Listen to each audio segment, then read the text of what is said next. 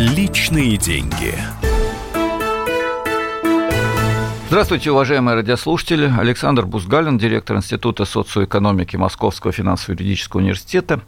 Э, как всегда, с вами беседует о личных деньгах. Э, Причем э, мы всегда подчеркиваем в наших эфирах, что личные деньги – это не только вопрос того, что вы получили в виде заработной платы или пенсии, или какого-то пособия. Э, ну, я не думаю, что нас слушают те, кто имеет огромные доходы с акций, э, инвестиций э, и финансовых операций. Итак, деньги – это не только то, что у вас в кармане после того, как вы сказать, посмотрели перечисление на карточку заработной платы или пенсии. Это еще и проблема, почему у вас столько и насколько это соответствует средней или лучшей или худшей ситуации по стране, и вообще какие есть доходы у граждан Российской Федерации, в каком состоянии находится экономика Российской Федерации. И вот здесь встает целый ряд интересных и сложных вопросов.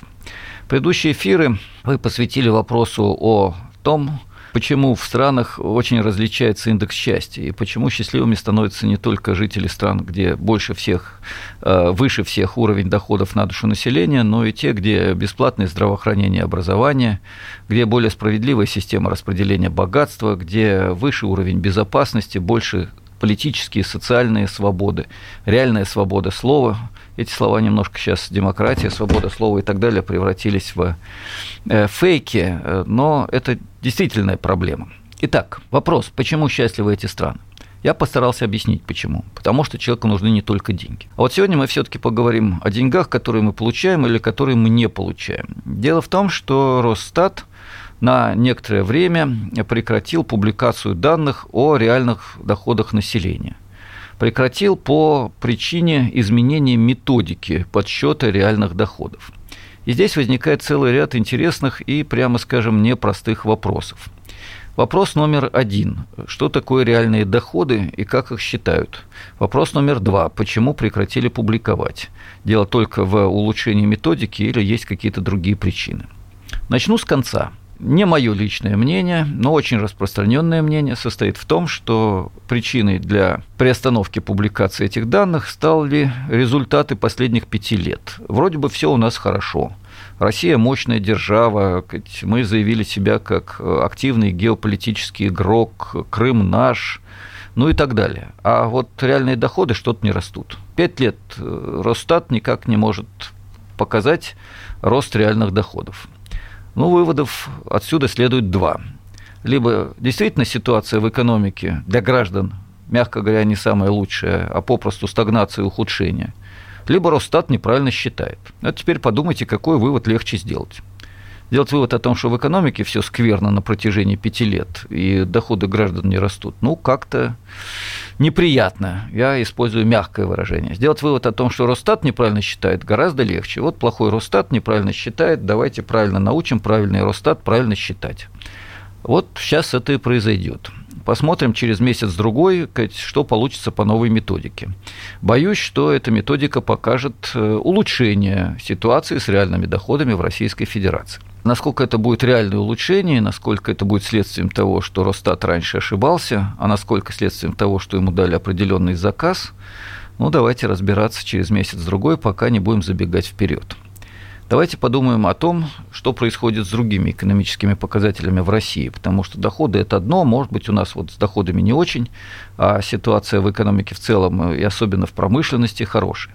Почему особенно в промышленности? Да потому что задача реиндустриализации – это один из тех приоритетов, которые поставлены властями на всех уровнях. Э, очень много шло разговоров, особенно несколько лет назад, о том, что Россия потеряла промышленный потенциал. И это правда – мы перестали производить э, современное оборудование. В Советском Союзе 30 лет назад мы производили тысячи станков числовым программным управлением. Ну, почти роботы, выражаясь современным языком. Сегодня мы таких станков производим несколько единиц. Ну, в годовом исчислении, я имею в виду. Когда-то мы были одной из э, трех мировых держав и треть э, мирового парка самолетов, мирового, я подчеркиваю, парка самолетов производилась в Советском Союзе. Ну хорошо, часть из них делалась э, в, на Украине, часть э, по кооперации, ну, часть деталей по кооперации мы получали из других республик, но в любом случае Россия была одним из лидеров в авиастроении. Сегодня мы все время обещаем, что вот завтра у нас появятся свои замечательные самолеты, то ли суперджеты, то ли Илы, то ли Ту,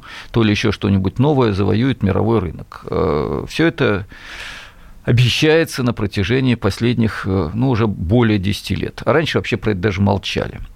Можно приводить примеры со многими другими сферами, где возникают интересные прорывы. У нас до сих пор, несмотря на скверное финансирование, есть фундаментальная наука, отчасти жива прикладная наука, есть интереснейшие разработки. Мы умеем создавать новые технологии, но вот из парадоксов, наверное, самых грустных парадоксов то, что эти разработки, эти технологии, эти мозги довольно быстро перекочевывают. Причем сегодня даже не на Запад, а в Китай.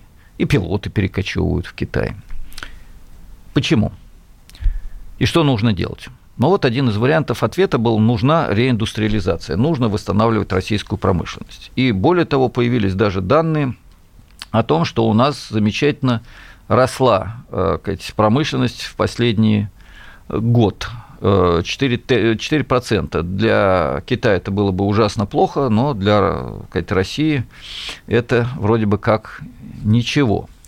Однако появилось тут же огромное количество сообщений наших э, экспертов, что рост этот, к сожалению, фиктивный, и что этот процент связан с тем, что в феврале на один день больше было високосный год, тем, что немножко по-другому посчитали, а реально ситуация практически такая же, какая была раньше.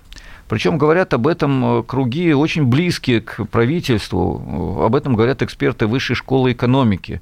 Это университет, который был создан под покровительством Министерства экономического развития России, который возникла из госплана. Кстати, исходный пункт высшей школы экономики – это школа для специалистов госплана. Даже помещения первоначально были именно эти. Но ситуация, вот еще раз говорю, оказывается довольно печальной. Э, более того, методологию Росстата критиковал даже первый вице-премьер нашей страны и министр финансов Силуанов, сказав, вот дальше я цитирую, «качество расчетов агентства ужасное, а метод непрозрачный». Это касается и строительной отрасли, где тоже якобы был замечательный рост на 5,3%. Видите, какая э, грустная информация. А между тем проблема остается – и без возрождения э, промышленного производства наша страна решить те стратегические задачи, которые были поставлены во время очередных парламентских и президентских выборов теми, кто на эти выборы шел как победитель и кто победил на этих выборах. Речь идет о Единой России, о нынешнем президенте Российской Федерации. Так вот, все эти ветви власти сказали, новый срок, мы решаем задачи превращения России в державу, которая займет пятое место в мире, хотя место в мире по объему ВВП – это не лучший показатель. А главная задача – это качество жизни и расчеты по э, результатам на душу населения. Ну да ладно, я все оговорки, договорки, все критика да критика. Итак, были поставлены грандиозные амбициозные задачи, для которых нужна реиндустриализация, причем на новом технологическом базисе. Раз. Нужны э, новые результаты в качестве жизни. Два. Нужны, а вот итог не такой. Добавим к э, вот этим статистическим показателям то, что я говорил о ситуации с развитием, ибо развитие считается не по объему выпущенной продукции, а потому, сколь счастливо живут люди. Есть такой индекс счастья. В предыдущих передачах э, я привел данные Организации Объединенных Наций. Первые места здесь занимают Финляндия, Норвегия, Швеция, Дания и другие страны с социал-демократической моделью капитализма, а Россия э, где-то уже во второй полусотне. И это довольно грустный результат для нашей с вами страны. Наверное, хочется задать вопрос, а что же делать? Я не буду спешить на него дать ответ, обещаю посвятить вторую часть нашей передачи повторению, я не боюсь этого слова, повторению тех рекомендаций, которые дают э, ученые, которые дают эконом-политики и которые не реализуются властями нашей страны.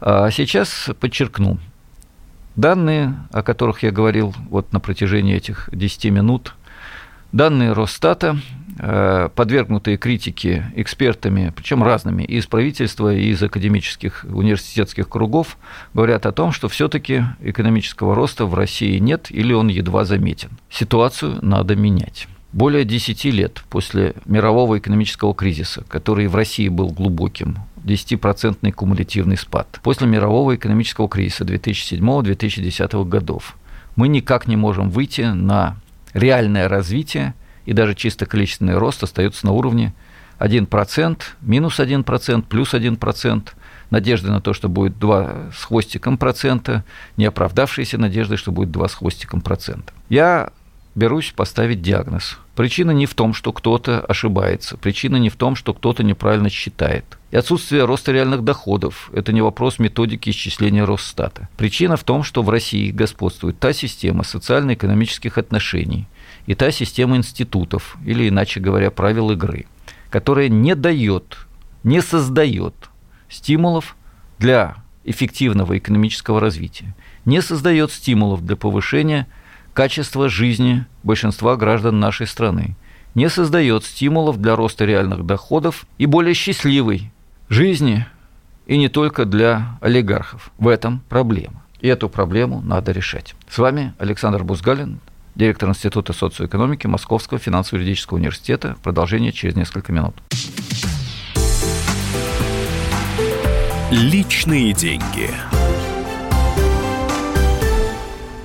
Всем привет, я Андрей Норкин. А я Юлия Норкина. И мы переехали. К счастью, не на другую радиостанцию, просто на другое время. Простыми словами теперь в эфире по понедельникам, вторникам и средам в 9 вечера по московскому времени.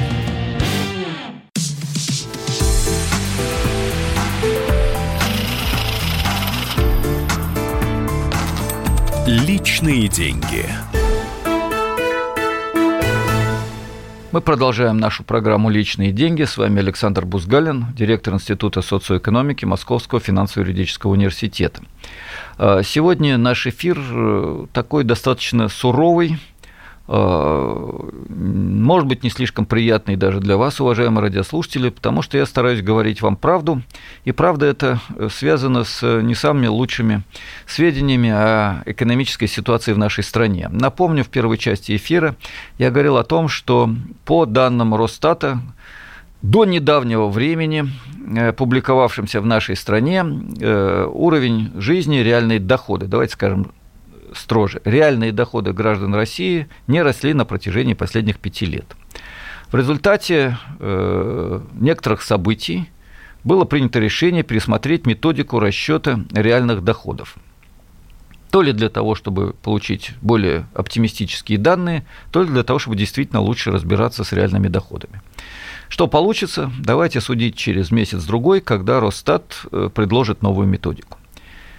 Несколько оговорок, прежде чем говорить о возможных э, решениях проблемы с качеством экономического э, развития, экономической динамики в нашей стране. Ну, первая оговорка. Одна из проблем расчета реальных доходов и, кстати, объема производства – это большой теневой сектор. Его оценки колеблются и достигают 25%, четверти российской экономики. Это касается и доходов, и производства. Я специально это подчеркиваю. В результате возникает необходимость косвенных оценок. Оценок на основе экспертных э, аналитических опросов, э, аналитических исследований, экспертных опросов, оценок на основе косвенных данных. Э, есть целый ряд методик, которые позволяют это делать. Но в любом случае это некоторая экономическая алхимия, а не химия. Строгих закономерностей, строгих данных нет. Причина та самая система социально-экономических отношений институтов правил игры, о которой я сказал в первой части нашего эфира. Эта система создает, вот я думаю, как бы это помягче сказать, я скажу помягче так, не создает стимулов для эффективного экономического развития, существенного, стабильного, постоянного повышения качества жизни – и решение проблем выхода из тени значительной части нашей экономики, как производства, так и доходов. Почему? Потому что эта система основана на сосредоточении ключевых прав собственности и главных каналов экономико-политической власти в руках э, высшей бюрократии страны с одной стороны, крупнейшего, крупного капитала, прежде всего сырьевого России, с другой стороны. И действия этой власти и действия этого капитала в значительной степени непрозрачны. И когда один из руководителей правительства говорит о том, что методики Росстата непрозрачны и, мягко говоря, неэффективны, он фиксирует лишь одну из частей деятельности нашего государства, в том числе его собственного ведомства. Непрозрачность этой деятельности, неподконтрольность деятельности правительства и уж тем более крупного бизнеса гражданам. Вы скажете, я предлагаю популистские лозунги. Я опять кричу, да здравствует кухарка, которая будет управлять государством. А вот и нет. Во-первых, в очередной раз напомню. Фраза о том, что кухарка должна управлять государством, приписываемая Ульянову, на самом деле никогда Ульяновым не произносилась. Речь идет об Ульянове Ленине. Это я напоминаю для тех, кто не очень помнит российскую историю и никогда не учил историю КПСС для молодого поколения. Итак, Ленин тот, кого считают основателем Советского Союза. Самые первые месяцы, в самом начале советской власти говорил, мы согласны с любым буржуазным лидером в том, что кухарка не может, я подчеркиваю, не может управлять государством. Но мы не согласны с этими деятелями, когда они говорят о том, что нельзя привлекать к управлению рабочих, специалистов, граждан страны, трудящихся привлекать, обучая их управлению, начиная с учета и контроля, простейших функций учета и контроля. Об этом, об учете и контроле как основе новой экономической политики Ленин говорил в очередных задачах советской власти в 1917 году, сразу после победы большевиков. Об этом же говорилось и в начале новой экономической политики после окончания гражданской войны в начале 1920-х годов. Это то, что необходимо нашей стране, то, что не было в полной мере реализовано в Советском Союзе, то, что очень в малой степени реализуется в нашей стране сейчас, в капиталистической Российской Федерации. Вот видите, мы невольно стали переходить к тому, что следовало бы сделать. Э, я обычно говорил о больших мерах макроэкономической политики, а сейчас скажу прежде всего политике, э, скорее в традиционном смысле этого слова, о том, как управлять государством. Вот управлять государством надо, привлекая граждан к этому процессу, в том числе начиная с функции учета и контроля. Во многих странах мира, в том числе тех, где индекс счастья позволяет им столь высок, что позволяет им занимать первые места в рейтингах Организации Объединенных Наций. В этих странах, я специально делаю паузу, и бизнес, и государство большую часть информации, практически всю информацию своей деятельности вывешивают в интернете. Вы можете получить там данные о заработной плате, премиях и всех остальных доходов топ-менеджеров частных корпораций. Если они получают другие доходы, то это нелегальные доходы, за что они могут быть подвергнуты судебному преследованию. Вы можете получить данные о э, деятельности государственных органов онлайн – фактически деятельность по управлению государством ведется онлайн. Граждане могут следить за решениями, которые принимают министры, их заместители, руководители департаментов и клерки. В этом технически никаких трудностей нет. Точно так же можно следить за деятельностью региональных чиновников, вплоть до начальника вашей деревни. Но я говорю образно в данном случае, в последнем случае. А первые слова были достаточно ответственными. Да, есть э, данные, которые составляют государственную тайну. Э, данные, касающиеся секретных агентов э, спецслужб, данные, касающиеся новейших технологических разработок в области вооружений. Но даже в области оборонной промышленности у нас не так много секретов. Мы новейшую технику продаем всем, в том числе тем, кто завтра может стать нашими врагами. Но это особая тема для разговора, давайте сейчас ее не будем затрагивать. Вернемся к главному, к вопросу об учете и контроле. Я бы настаивал на том, что нам нужна справедливая, точная, прозрачная информация. Мы должны знать, как рассчитываются данные Росстатом, как рассчитываются данные Министерством финансов, Министерством экономического развития, какие средства реально куда выделяются. Некоторая толика этой информации сейчас уже есть в интернете. Более того, очень много говорится о цифровизации управления экономикой, цифровизации правительства. За этими э, для кого-то новыми, для кого-то уже привычными словами, за этим термином цифровизации скрывается на самом деле другое, что надо было бы назвать именно этим именем. прозрачность, открытость данных, характеризующих экономическую ситуацию. И когда министр финансов говорит о том, что он не понимает, как считает результаты экономического развития Росстат, вообще говоря, это, ну, мягко говоря, не благоприятная ситуация для эффективного управления экономикой. Я помню, что в стране принят закон о сказать, оскорблении власти. Я не хочу никого оскорблять и выражаюсь предельно корректно в средствах массовой информации, а именно на радио «Комсомольская правда», которое вы сейчас слушаете. Первый шаг я зафиксировал. Прозрачность деятельности, возможность учета и контроля. Я бы добавил к этому еще и создание действительно полномочных организаций, которые не зависят от правительства – которые зависят даже не от президента и в значительной степени не от парламента. Органы общественного учета и контроля должны быть независимыми от существующего государственного аппарата, примерно как суд. Право карать эти органы не имеют, а вот право предоставлять независимую информацию, в том числе на основе экспертных оценок, гражданам страны, вот это право они должны иметь.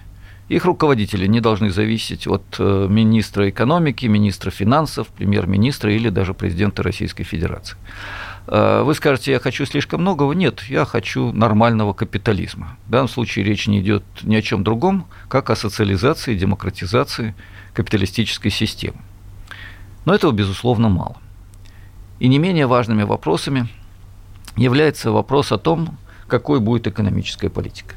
Вот этой теме я посвящал уже немало эфиров, и поэтому в оставшиеся пару минут до конца нашей второй части, второй части эфира «Личные деньги» с Александром Бузгалиным, я посвящу просто напоминанию этих тезисов. Первое. В российской экономике есть деньги. У нас не до конца используется бюджет. У нас все время кричат, нет денег в бюджете, но мы не можем нормально использовать эти бюджетные деньги. То есть не мы, а они.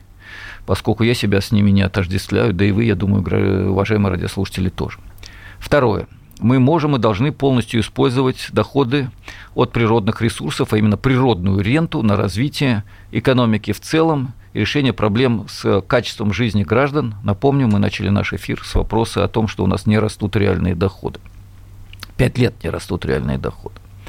Природную ренту можно и должно использовать на развитие экономики и решение проблем граждан. Тогда у нас будет гораздо меньше сырьевых олигархов – Тогда у нас будут гораздо ниже доходы топ-менеджеров в сырьевых корпорациях. Тогда у нас даже сказать, э, жители сырьевых регионов будут жить похуже.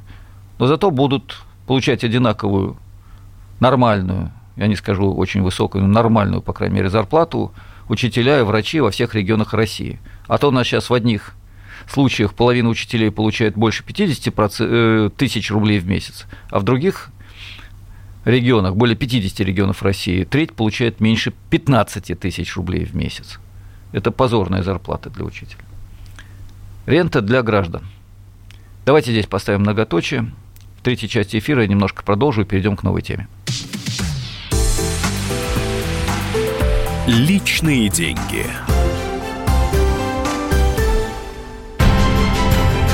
Будьте всегда в курсе событий. Установите на свой смартфон приложение «Радио Комсомольская правда». Слушайте в любой точке мира. Актуальные новости, эксклюзивные интервью, профессиональные комментарии. Доступны версии для iOS и Android. «Радио Комсомольская правда». В вашем мобильном.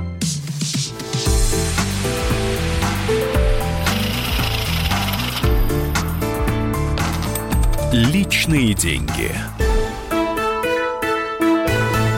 Третья заключительная часть программы «Личные деньги» сегодня э, посвящена вопросу о том, как решать проблемы, э, связанные со стагнацией. Я вот тяжело вздыхаю, потому что не хочется об этом говорить, но приходится. Есть официальная информация, есть мои собственные оценки как эксперта. Приходится говорить о том, что у нас стагнация в экономике. И мы говорим о том, как решать эти проблемы первой части я говорил о том, что Росстат требует э, по-другому считать реальные доходы в надежде, что они начнут расти, э, если по-другому их посчитать. Данные по прежней методике показывали, что 5 лет они не росли. А Росстат обязывает э, научиться считать нормально рост экономики, в том числе промышленного производства, где у нас то оптимистические данные, 4% роста, то выясняется, что это статистическая погрешность, потому что в високосном году на один день больше, а это уже дает несколько процентов э, ну или может дать э, некоторый процент роста, да, и так далее. Мы сказали, нужна прозрачность и методик расчета показателей, и прозрачность деятельности правительства, и прозрачность деятельности бизнеса, там, где это не технологические коммерческие тайны или не какие-то тайны финансовых э, планов корпораций. И где это не государственная тайна, потому что делается сверх новое оружие или действуют э, сверхсекретные агенты спецслужб. Речь идет о э, открытой информации, и меры этой открытости в большинстве стран Европы гораздо выше, чем в России. Второй шаг э, – полное использование рентных доходов для развития экономики и повышения качества жизни граждан России. Не буду это повторять. Третий шаг, который я не успел зафиксировать, это активная промышленная политика и планирование. Недавно прошла очень важная информация о том, что в Иркутской области, где губернатор представляет оппозицию – и тесно взаимодействует с Коммунистической партией Российской Федерации, в этой области действует аналог Госплана, планового органа на уровне области. Ну, Иркутская область – это, извините, регион, который по своим масштабам превышает многие страны мира, так что здесь э, можно говорить о планировании в масштабах даже уже не региона, а как бы небольшой страны. Как бы, потому что, безусловно, Иркутская область – это не страна, это область. Но, тем не менее – Результаты хорошие.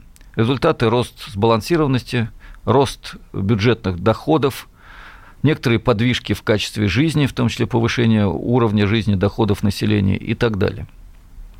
Планирование и активная промышленная политика. Ситуация, когда государство реально включается в поддержку самых передовых отраслей и тормозит вложение бизнеса в другие отрасли, которые государство считает не самыми главными. О чем идет речь? Вот о том, о чем мы беседовали в первой части и во второй части нашего эфира, о промышленном производстве. Давайте подумаем, насколько планирование действительно возможно в нашей экономике, ведь она рыночная, капиталистическая. Я скажу, да, возможно.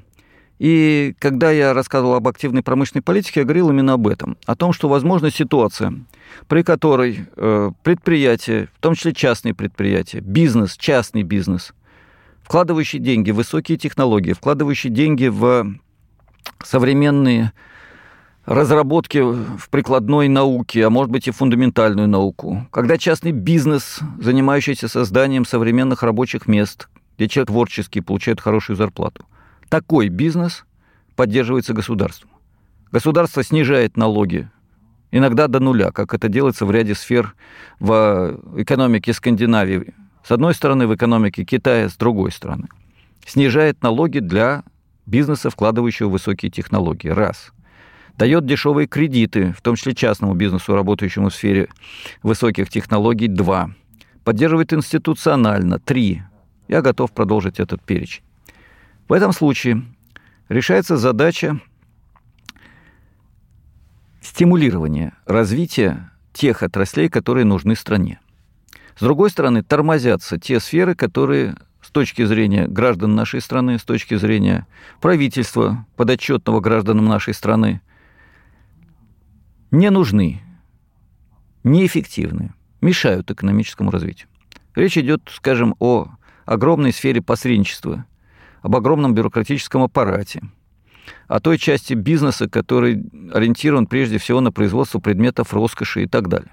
В этих сферах налоги высокие, никакой кредитной поддержки, никакой институциональной поддержки. Да, это нарушение законов рынка, это нарушение законов свободной конкуренции, но это нарушение, идущее на пользу экономическому развитию. Я как-то говорил в наших эфирах, цитируя моих коллег э, из э, других стран и из нашего собственного сказать, э, академического сообщества, Сегодняшний рынок и его невидимая рука указывает не в ту сторону. Это старое выражение еще конца 20 века. Невидимая рука рынка указывает не в ту сторону. Какую сторону, спросите вы?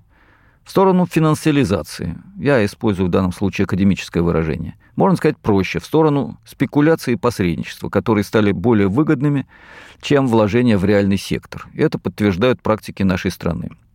Эта невидимая рука рынка норовит залезть в карман рядовых граждан.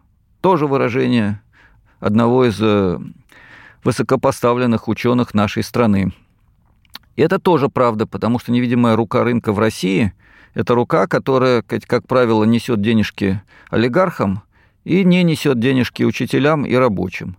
В наших передачах мы не раз говорили о том, что до трети квалифицированных рабочих и учителей в российской глубинке получают 10, 15, 20 тысяч рублей в месяц, при том, что работают честно и эффективно. Эта невидимая рука, близорука, она смотрит на то, что будет через месяц, два, пять. Российский бизнес стремится получить прибыль из расчета на несколько месяцев, на год. Инвестиции, которые принесут отдачу через 10 лет, от российского бизнеса вы не дождетесь. Отчасти потому, что нет долгосрочных кредитов, и это упрек уже финансовому бизнесу Российской Федерации. Отчасти потому, что государство не создает для этого достаточных предпосылок, и это упрек государству. Упрек нет у нас планирования, нет у нас стратегически ориентированной промышленной политики. И это упрек самим бизнесменам.